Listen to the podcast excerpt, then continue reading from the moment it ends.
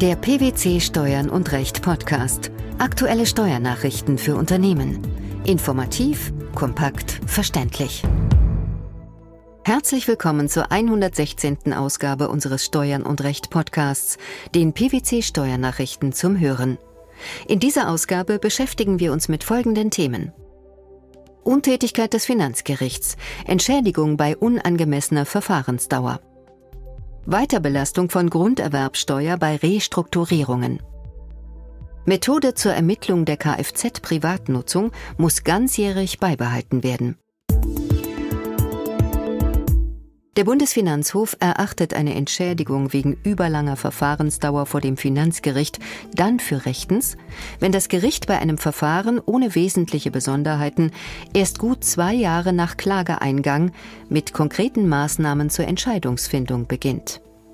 Was löste den Rechtsstreit aus? Das Finanzgericht war im Streitfall 34 Monate untätig, weshalb der Steuerpflichtige für jedes Jahr der Verzögerung, das über die durchschnittliche Dauer der finanzgerichtlichen Verfahren von 18 Monaten hinausging, einen Betrag von 1200 Euro zuzüglich 8% Zinsen seit Rechtsanhängigkeit geltend machte. Wie bestimmt sich die Angemessenheit oder Unangemessenheit der Verfahrensdauer?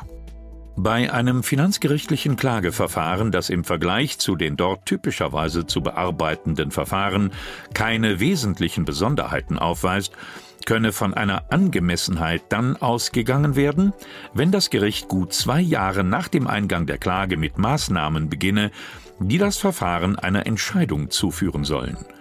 Dies gelte allerdings nicht, wenn der Verfahrensbeteiligte rechtzeitig und in nachvollziehbarer Weise auf Umstände hinweise, aus denen eine besondere Eilbedürftigkeit des Verfahrens folge. Weshalb sahen die BFH-Richter bei dem vorliegenden Klageverfahren Unangemessenheit als gegeben?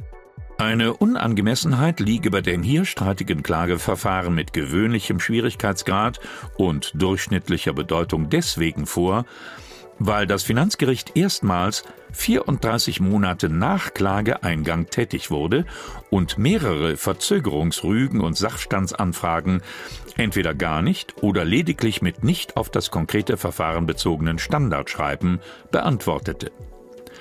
Nach diesen Grundsätzen und aus einer Betrachtung des konkreten Verfahrensablaufs sowie der zweijährigen Angemessenheitsbetrachtung heraus sei das Ausgangsverfahren um insgesamt neun Monate in unangemessener Weise verzögert worden, so das Fazit der Münchner Richter.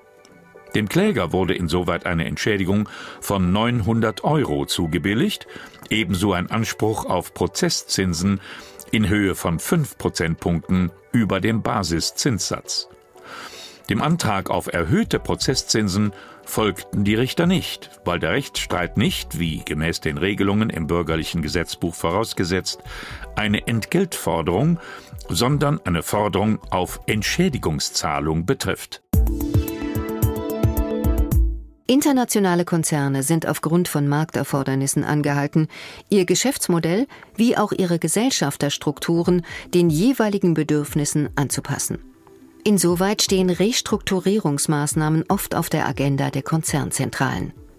Auch nach Einführung des Paragraphen 6a im Grunderwerbsteuergesetz, der die Besteuerung bei Restrukturierungen im Konzern verhindern soll, gibt es weiterhin Fälle, in denen aufgrund einer zentral koordinierten Restrukturierung Grunderwerbsteuer in Deutschland ausgelöst und von einer deutschen operativen Gesellschaft geschuldet wird, zum Beispiel bei der sogenannten Anteilsvereinigung von Personengesellschaften.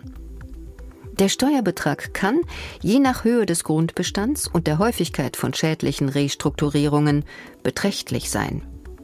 Welche Restrukturierungen stellen für gewöhnlich grunderwerbssteuerpflichtige Vorgänge dar? Bei Restrukturierungen kann deutsche Grunderwerbsteuer regelmäßig dann ausgelöst werden, wenn Beteiligungsketten mit Gesellschaften umgehängt werden, die Eigentümer eines inländischen Grundstücks sind. Auch bei Umwandlungsvorgängen und sonstigen operativen Restrukturierungen kann ein grunderwerbssteuerpflichtiger Vorgang vorliegen. Wann ist eine Verrechnung von Steuern möglich? Allgemeine Voraussetzung für die Verrechnung von Steuern und Abgaben ist, dass diese nicht aufgrund des originären Betriebs des Verrechnenden, sondern aufgrund des betrieblichen Interesses des Verrechnungsempfängers verursacht werden. Weiterhin wird regelmäßig vorausgesetzt, dass auch fremde Dritte eine Verrechnung vereinbart hätten und dass diese Verrechnung ihren Rechtsgrund nicht in der gesellschaftsrechtlichen Beziehung hat, sondern schuldrechtlich begründet ist. Wie stehen demnach die Möglichkeiten, im Rahmen von Restrukturierungen Grunderwerbsteuern zu verrechnen? Aus steuerlicher Sicht wäre eine Verrechnung denkbar, wenn zwar eine Gesellschaft durch ihre Handlungen die Steuer auslöst, jedoch eine andere Gesellschaft diese zu tragen hat. In den meisten Fällen hat das Finanzamt allerdings den Steuerbescheid an jene in- bzw. ausländische Gesellschaft zu richten, die die Übertragung der Anteile oder des Grundstücks und damit die Entstehung der Grunderwerbsteuer verursacht hat. Eine für die Praxis relevante Ausnahme gilt aber in Besteuerungsfällen des Übergangs von mindestens 95 Prozent der Anteile am Gesellschaftsvermögen einer Personengesellschaft mit inländischem Grundstück. In diesen Fällen hat die betroffene Personengesellschaft die Grunderwerbsteuer zu entrichten, obwohl diese durch den Wechsel der Gesellschafter ausgelöst wird. Es dürfte jedoch auch in den meisten dieser Fälle eine Verrechnung von Grunderwerbsteuer ausscheiden. Als Zwischenfazit kann daher festgestellt werden, dass Grunderwerbsteuern im Zusammenhang mit Restrukturierungen im Konzern oftmals nicht verrechenbar sein sollten. Welche steuerlichen Folgen hat eine unzulässig vorgenommene Verrechnung?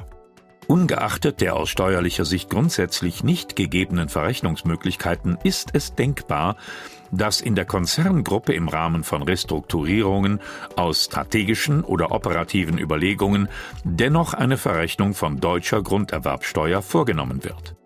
Ein Beispiel hierfür wäre, dass eine ausländische Holdinggesellschaft die den Beteiligungsstrang inklusive der deutschen Grundstücksgesellschaft verkauft oder erworben hat, Grunderwerbsteuer an den deutschen Fiskus zu entrichten hat. Trotz der Unzulässigkeit der Verrechnung aus deutscher steuerlicher Sicht würde die Holdinggesellschaft dennoch die vom deutschen Fiskus festgesetzte Grunderwerbsteuer an die deutsche Grundstücksgesellschaft belasten. Diese Vorgehensweise würde aber nicht dem Fremdvergleichsgrundsatz entsprechen. Daher ist anzunehmen, dass die Verrechnung entsprechende ertragsteuerliche Folgen in Deutschland auslöst. Was wäre das Resultat? Die beispielhaft dargestellte Verrechnung von Grunderwerbsteuer der ausländischen Holding an eine deutsche Gesellschaft würde dann die Annahme einer verdeckten Gewinnausschüttung zur Folge haben.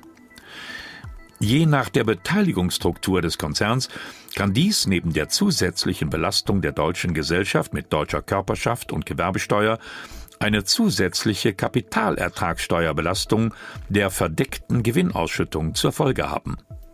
Angesichts der dargestellten steuerlichen Folgen sollte daher genau abgewogen werden, ob eine Weiterbelastung aus anderen, zum Beispiel strategischen Gründen aus Konzernsicht, dennoch sinnvoll ist.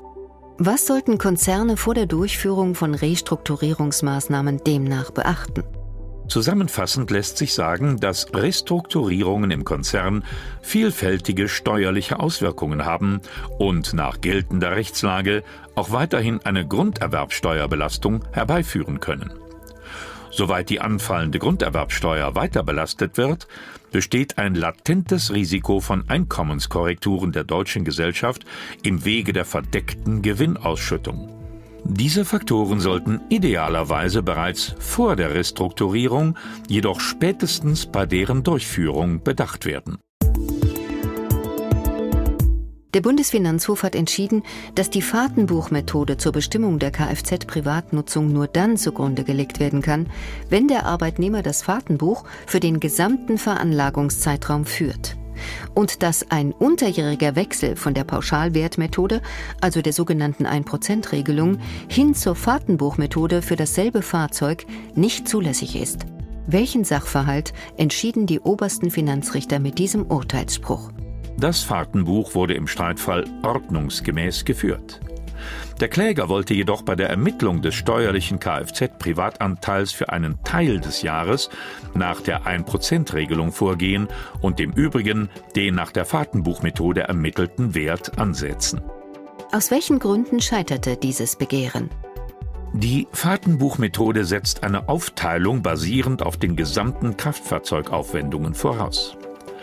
Sie gründet damit auf dem Zusammenspiel der im Fahrtenbuch vollständig dokumentierten Gesamtfahrleistung einerseits und einer vollständigen Bemessungsgrundlage dafür andererseits, nämlich dem Ansatz der gesamten Kraftfahrzeugaufwendungen. Im Lichte dessen könne der Steuerpflichtige nur dann die Fahrtenbuchmethode wählen, wenn er das Fahrtenbuch mindestens für den gesamten Veranlagungszeitraum führt, in dem er das Fahrzeug nutzt, so die Auffassung des Bundesfinanzhofs. Gerade weil es sich bei der 1%-Regelung, alternativ zur Fahrtenbuchmethode, um eine typisierende Vereinfachungsregelung handelt, ginge deren Zweck verloren, wenn der Steuerpflichtige beliebig zwischen beiden Methoden wechseln könnte. Was bedeutet das Urteil für die steuerliche Praxis? Die höchstrichterliche Entscheidung steht im Einklang mit der von der Finanzverwaltung vertretenen Auffassung. Eine Änderung der Methode ist nur bei einem Wechsel des Fahrzeugs möglich. Die Entschädigung bei Untätigkeit des Finanzgerichts, die Weiterbelastung von Grunderwerbsteuer bei Restrukturierungen sowie die Ermittlung der Kfz-Privatnutzung.